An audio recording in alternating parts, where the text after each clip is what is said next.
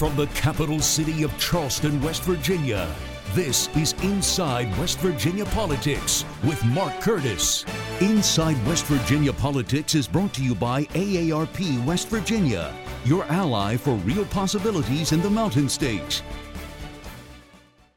Joining us now for reaction to the governor's remarks and his plan is Delegate Mike Pushkin, Democrat of Kanawha County. Great to have you on the program again. It's great to be back. We're on. properly socially yeah. distanced here. um, anyway, you, you, let's talk about the governor's plan. We've had this 1.25 billion dollars in the yeah. bank for well over two months now. He's yeah. been highly criticized for sitting on the money and not spending it. Now he's going to spend it. But you talk talk about the delay. Well, uh, you know, first of all, our, you know, the U.S. Congress, which I don't think anybody could call the most, you know, the, the fastest moving body in the land. They came together in bipartisan fashion, which is so rare these days, but they came together because it was an important it, it, was important and it's an emergency. And, and they pushed this money out to each of the states. So, yeah, we got it over two months ago. So, while I'm glad the governor has finally decided to get this money out, uh, you know, there's been a lot of people hurting in this state for, for far too long that could have benefited from this money uh, beforehand. There's a, you know, our economy could have taken a, a, a, great shot in the arm on this over two months ago. So while I'm glad he finally got the money out, I do disagree with some of the decisions he's making. And that's why I think it's important that the legislature also uh, takes part in that decision making. In fact, we have the constitutional authority to make that decision. Um, and the reason being is so the people have more say so in how their money is spent. All right, we'll, come, we'll circle back to that issue. I want to talk about some of the specific things because I know you and, and uh, many other Democrats and even some Republicans really wanted small business grants. They're not loans. Yeah. Uh, the governor is proposing 10,000 uh, $10, to go out to 15,000 small businesses in the state that totals $150 million. Uh, do you support that?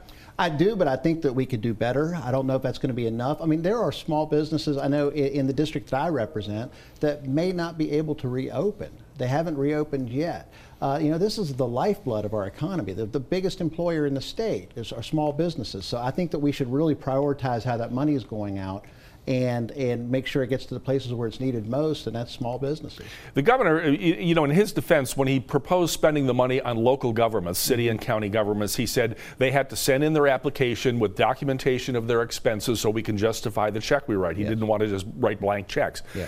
Um, I think about half, there are about 220 municipalities in the state, 55 counties, and uh, the rest are cities and towns only about half of them have applied now. I mean, isn't it really uh, uh incumbent upon them to get their applications? Yeah, and in? I would really encourage uh, all those municipalities and, and, county governments to do so uh, because they also have to make their budgets real soon. And uh, you know, there's a lot of, of, um, of, workers that work for these counties and cities that, that are going to be relying on that. And what we don't want to see is our towns and our counties laying people off. You mentioned something a minute ago I want to come back to. Should the governor call a special session? I, am hearing the Speaker of the House is in favor of this because the, the, legislature has some budgetary authority. Well, yeah, I think that anybody who's familiar with the West Virginia Constitution would say it's clearly stated in our Constitution that the legislature has the power of the purse. Now, the reason for that, Mark, is because we are the closest body to the people, and the people deserve a say so in, in how their money is spent. The governor doesn't make doesn't get to make that unilateral decision. He's a governor. He's not a king. Now he's quoting a, uh, an opinion that the governor's office sought through a private law firm. I've, I've not heard of that. I, usually the attorney general uh, make, gets these opinions for the executive, uh, but they hired a private law firm to give them the opinion that they wanted. of course, the people paid for that opinion also. $100 million to be spent on roads. Uh, Senator Manchin was on Fox News Channel this week saying he's never met a pothole that had COVID 19. Yeah, look, I'm, I'm all for fixing roads, but I don't believe that COVID relief money was intended to help for roads. It was intended to help the struggling people of West Virginia.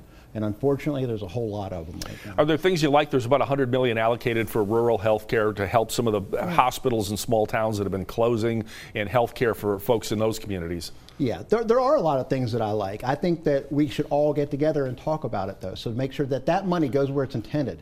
And that's intended to help people. It's intended to help small businesses and also just people who live below the poverty level that we have far too many of in West Virginia who could benefit from the help from that money. And that's a good tease to our next segment. We want to thank Delegate Mike Pushkin, uh, the Democrat of Kanawha County, for joining us. Up next, uh, the Reverend uh, Matthew Watts oh, from the Charleston Bible Church over on the west side. He'll be on to talk about how he wants the money spent on, for COVID 19, especially for people in poverty. We'll have that coming up after this break. Inside West Virginia Politics is brought to you by AARP West Virginia, your ally for real possibilities in the Mountain State.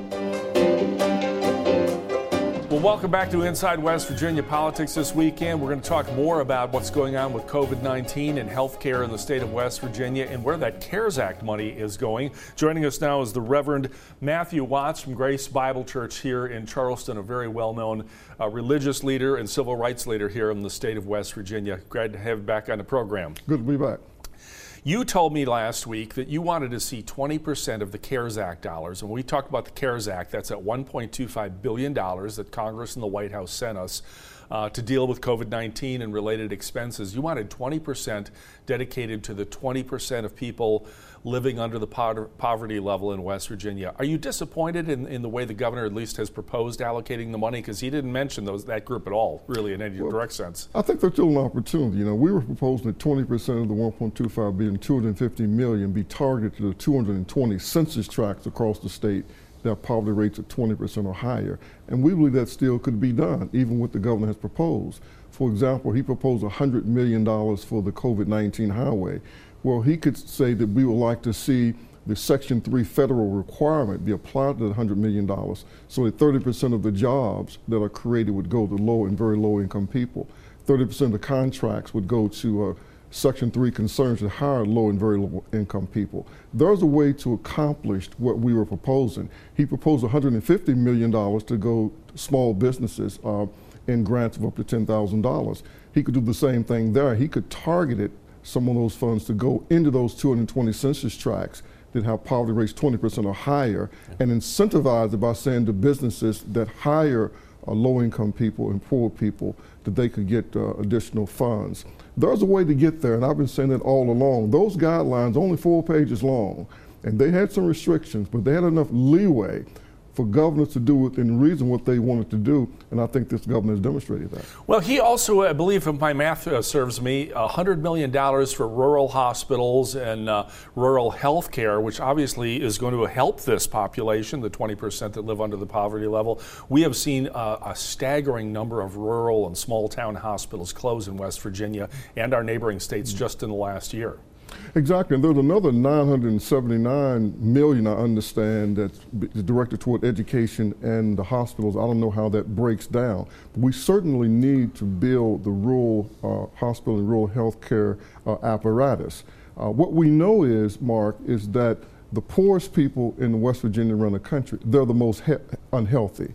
The poorest people have the lowest educational outcomes and achievement. The poorest people are more likely to have their kids drop out of school, end up in the juvenile justice system and move into the adult criminal justice system. So we know that poverty, it is the underlying condition basically that contributes to the major pathology that we have in our state. Yet we have no plan or no strategy to address poverty in a comprehensive way around the state. And that's what I'm suggesting needs to happen. And I think it's, it's important to point out this is not a racial issue. There are uh, far more people, white Americans, living in poverty in this state uh, than minorities. So it, this is, a, this is a, a, really a biracial issue. A, You're exactly right. There are about 370,000 poor people in West Virginia, according to the latest uh, averages from the census, 20.3% uh, of our population. Well, over 350,000 of them are low income Caucasians only about 20, 25,000 African Americans.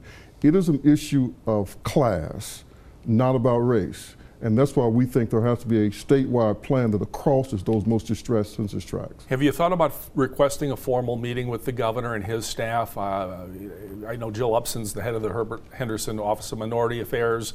Uh, is that an inroad in there? I mean, it'd be interesting to have a sit down with the governor and ask him these things face to face, wouldn't it? Well, we, we, we, we sent a detailed letter to him outlined by my president of the Charleston branch NAACP, Mr. Rick Martin, that outlines this in detail. And I'm pretty sure they know uh, my ideas. I think some people from the governor's office are following me on Facebook Live, and they know how to contact me. I would welcome that opportunity. I don't think that they're uh, eager about meeting and talking with me, but I welcome the opportunity to do it. You know, and CARES Act is it's related to COVID-19, but you're talking the broad array of health problems in the state. We're number one in obesity, number one in diabetes, uh, probably high blood pressure, heart and lung disease. It goes well beyond COVID-19. We've down to 30 seconds, yeah, so absolutely. just quick on What COVID-19 did, COVID-19, it further exposed and magnified the health, public health, and mental health pandemic in West Virginia. And that's why we are considered the most vulnerable state to be ravaged by COVID 19, and that's why we got to address poverty. All right, real quick, yeah, mention your website or your Facebook page where folks can get some more Facebook information. Facebook page is Matthew J. Watts. All right, Reverend Matthew J. Watts, good to see you again, and we'll Thank have you, you back real soon. Thanks, Mark. We'll have more of Inside West Virginia politics after this break. Stay with us. Inside West Virginia Politics is brought to you by AARP West Virginia, your ally for real possibilities in the Mountain State. And welcome back this weekend to Inside West Virginia Politics. We have a new member of the West Virginia House of Delegates, and she's here introducing Heather Tully, Republican of Nicholas County. Congratulations. You were just sworn in, what, last Thursday? I was. Thank you very much for having me. I appreciate it. Well, I'm very excited. Yeah, it's it's an exciting time. It's a busy time. Of course, the legislature is not in session right now, but that, that could change. We could see a special session coming up with the budget issues and everything going on. But first of all, introduce yourself. Tell us a little bit about your background. Well, my name is Heather Tully. I grew up in St. Albans, West Virginia. I'm a graduate of St. Albans High School, 1998. I am a graduate of the University of Charleston. Was an ICU nurse uh, at a large academic medical center here in in the area for about 13 years before going back for my master's. I have a master's in nursing, um, and I am a family nurse practitioner, dual board certified. That's a lot. So, well, congratulations. I mean, you, went- you went to WVU to get your, your nurse practitioner's degree or your master's Ma- degree. correct? right, that's correct. So let's talk about, you know, it's interesting because Jordan Hill uh, resigned. He had that seat that you're occupying now. He was chair of the Health Committee in the House of Delegates, a very critical committee. I assume health care is going to be one of your big issues, and where are you going to focus on? It is going to be one of my big issues, and I think when you talk about healthcare, there are a lot of broad things. I'm sure the pandemic will bring up a lot forth a lot of legislation and changes that need to be made um, as far as budgeting, looking at um, beefing up, uh, excuse me, beefing up the preparedness. Um, also, we still have a lot of work to do on the opioid epidemic. There's a lot of things in healthcare. It's always dynamic, always changing. Yeah. Uh, yeah, I wanted to talk about that because you know there, there's this talk of a potential second wave of the pandemic. We've seen a spike in the last week or so in 30 plus states, including West Virginia. While our numbers are comparatively very low, uh, you know, compared to Florida or Texas, but what would you do differently, or what would you do to bring your expertise to the table? What would you say to the governor if he asked for your opinion on something? It would depend on what he asked for. Asked my opinion on, but you know, I would do. Actually, I always do a lot of reading before I kind of formulate an opinion on a lot of things. I'll do review a lot of research, um, and I just think just a broad general knowledge. I have actually taken care of patients that are on ventilators, so I understand what it's like to take care of a patient that goes into ARDS. I understand how sick they are. Um, I understand the critical need for uh, protective equipment for the healthcare workers at the bedside. And that was a huge issue early on in this pandemic. And I think that would be probably one of the biggest things that needs to change. We really need to look at making sure our stockpiles are ready to go for the next time. If there is a second wave, making sure that we have all that personal protective equipment, the PPE that those providers need. Yeah, a lot of lessons learned in this. You mentioned the opioid crisis. I want to touch on that too because that continues to be a big problem in the state. And, and in fact, in some instances, it has spiked because people are unable to go to NA meetings or AA meetings, and there's concern about you know an overdose increase. What would you do differently in the opioid crisis, or what do we need to be doing that maybe we're not doing enough of? you know, there maybe need to be some more outreach clinics, types of things, mobile clinics, uh, meeting people where they are. That's very difficult during the pandemic and maintaining some social distancing. Uh, maybe also some more telehealth options for treatment. And of course, we are working through telehealth, but telehealth, you know, is, has kindly the pandemic really brought forth a lot of lot more telehealth opportunities for providers to provide care. So really expanding up on those and figuring out how we can best harness technology. Broadband is a huge issue here as well, for, especially for healthcare providers. Um, we need some broadband services in some of the more rural areas so that they can access those technologies to maybe take care to better take care of those patients and also to help provide other types of jobs and infrastructure and bringing uh, businesses to the area. Also, this is having a tremendous impact on the state economy. Uh, we're down to a minute, but uh, you know we might be facing a huge budget deficit in the next. Well, July 1st begins the new fiscal year, so we're, we're there. Any thoughts on how to how to deal with that? We're going to have to examine, you know, the the allocation of money, where where funds are coming from, uh, the really carefully uh, looking at all the CARES money that will be flowing into the state and to see how that is going to be allocated and just you know the distribution. Where's the where where are the needs? What is the greatest need? How do we best meet those needs? We should point out your candidate for office. You were already running in this, and you got appointed to the seat, so you'll be on the ballot in November. You have a Democratic uh, opponent, so this is a, this is a race that's in play, right? That is correct, and I'm very excited. I was very excited in the primary. I was unopposed. However, my numbers in the primary, I was very pleased with. I actually primaried out better than any other. Uh, Republican candidate that had ran, I think, in the last three um, elections. Real quick, give your website so folks can find out more about you. It's Heather, T- Heather Glasgow Tully on Facebook. All right. Heather Tully, Republican of Nicholas County, newest member of the House of Delegates. Congratulations again. Thanks for being with us. We'll talk more as uh, the year goes on, okay? Thank you, Mark. Have a good day. I appreciate you having me. You're very welcome. We'll have more of Inside West Virginia Politics after this break. Stay with us. Inside West Virginia Politics is brought to you by AARP West Virginia, your ally for real possibilities in the Mountain State.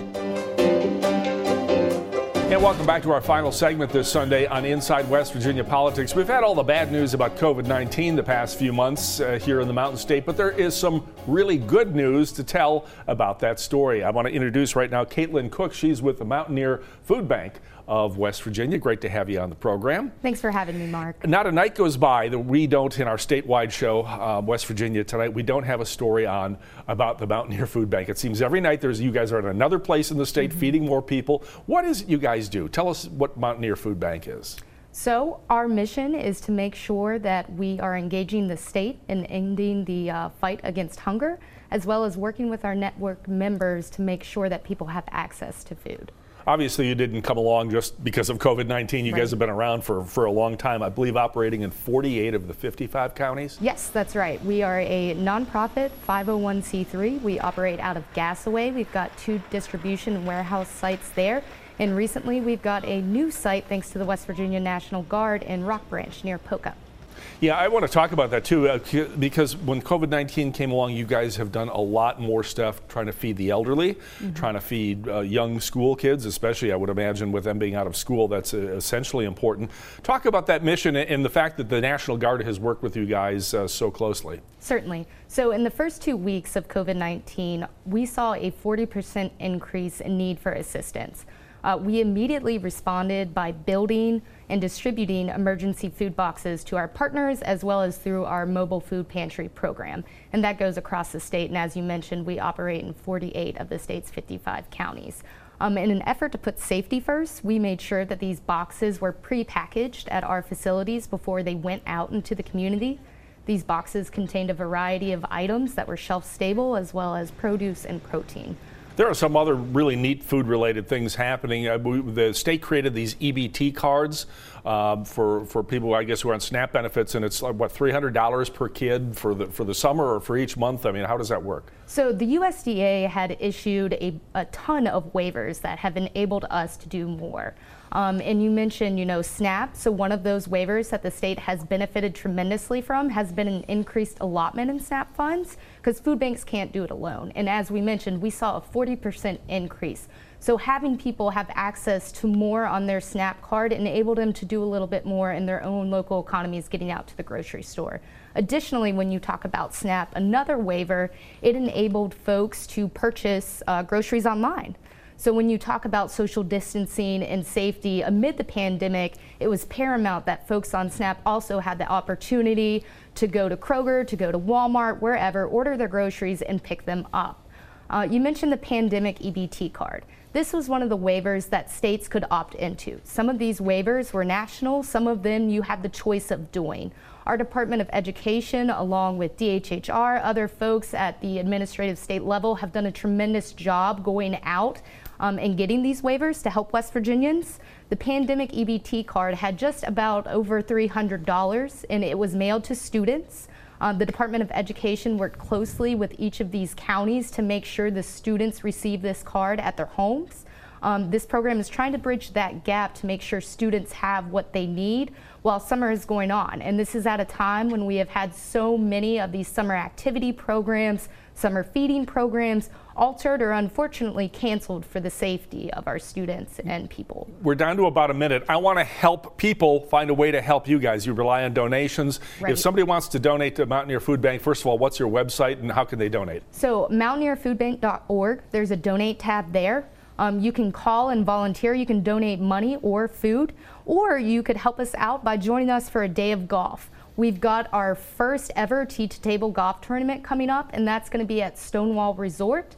That's on July 24th through the 25th.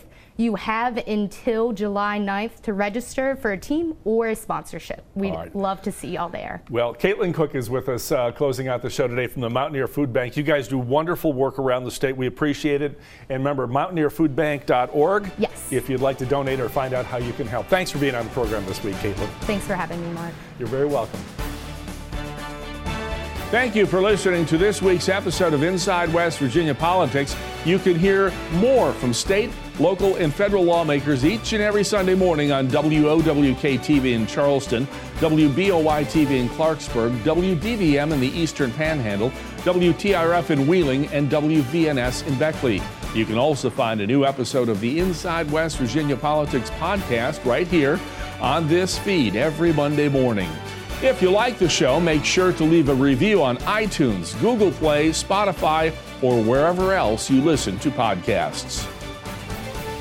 Inside West Virginia Politics is a Nexstar Media Group production, hosted and managed by Mark Curtis. Produced and edited by Chelsea Morrison, Michael Coleman, Rick Johnson, Kimberly Blackburn, and Cody Cummings. Inside West Virginia Politics is recorded and edited inside the studios of WOWK TV in Charleston, West Virginia. All rights reserved.